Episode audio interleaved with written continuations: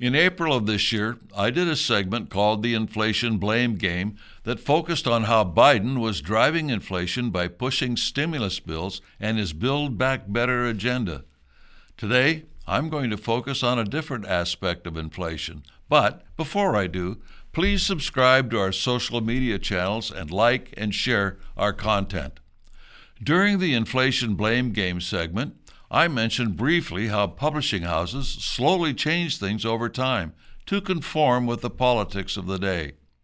I'm sure I've also mentioned several other times the fact that dictionaries over time have modified the meaning of certain words from what was originally defined. This is especially true with words which convey important ideas about political matters.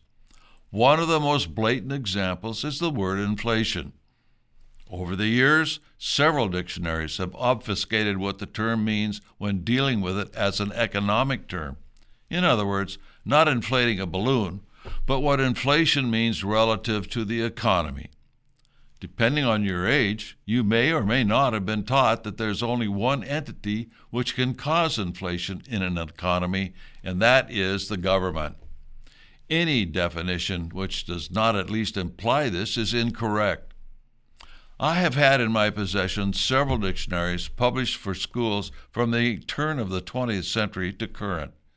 It is interesting to see how the definition has changed over the years.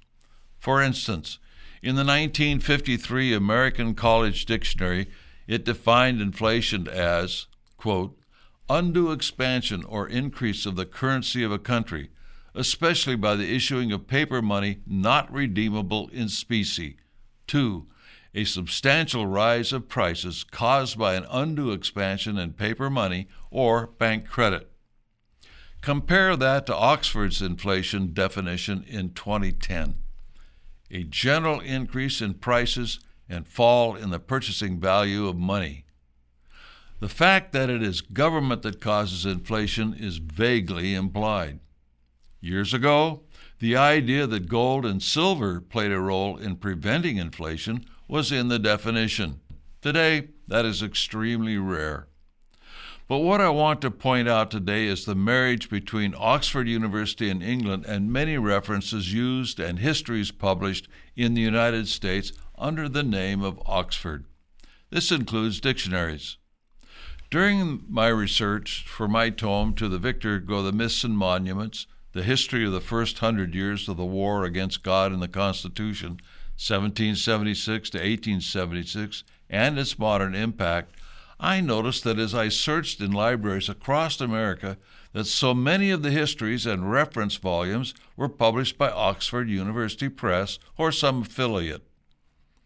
This gave a decidedly English slant to our history, in addition to the fact that most of these histories always left out pertinent facts.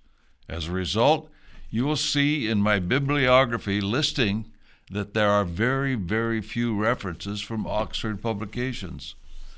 To understand history, Oxford publications are next to useless. It is one of the manifestations of the league between the British and Americans after World War I, when they formed the Royal Institute of International Affairs and the Council on Foreign Relations to work together for world government. That brings me to a small volume published by Oxford University Press in New York The Oxford Essential Guide to U.S. Government. It looks quite impressive, a real guide as it suggests everything from A to Z about the United States government. Except one of the most basic facts I found to be in error, and that is what form of government we have. Under the title Constitutional Democracy, we find this the government of the United States is called a constitutional democracy. It is a democracy because the government is based on the consent of the people. Further, the government operates according to the principles of majority rule. The people, for example, elect their representatives and senators in Congress by majority vote, and members of Congress make laws according to majority rule.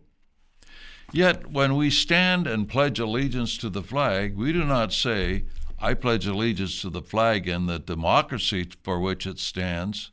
We state that we pledge allegiance to the flag and the republic for which it stands.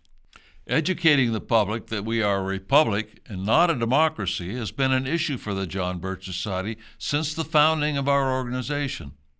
Definitions like constitutional democracy creates in the minds of the reader the idea that we are a democracy rather than a republic, and there is a big difference.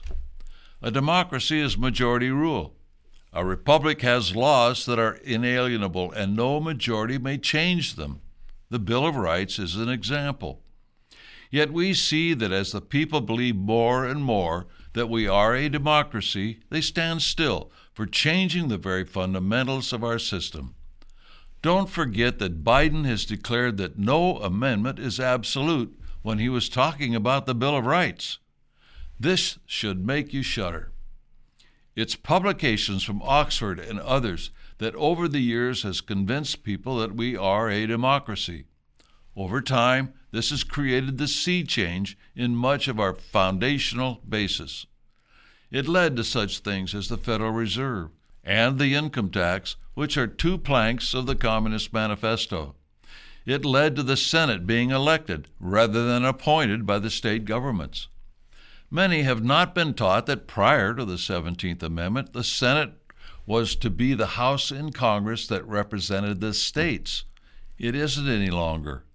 The balance in the Republic between the states and the federal government has been removed.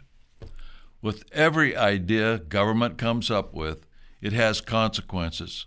In the case of inflation, this issue will never be solved until people have a true understanding of how it works. The same is true with the idea that America is a democracy. This has caused many changes, eroding our republic. We need to get people understanding that we are a republic and what that means. Go to shopjbs.org and get materials that talk about the fact that we are a republic and educate your family and friends. And watch out for Oxford publications that have subtle ideas that slowly but surely change the outlook of Americans about the basic principles and history of America.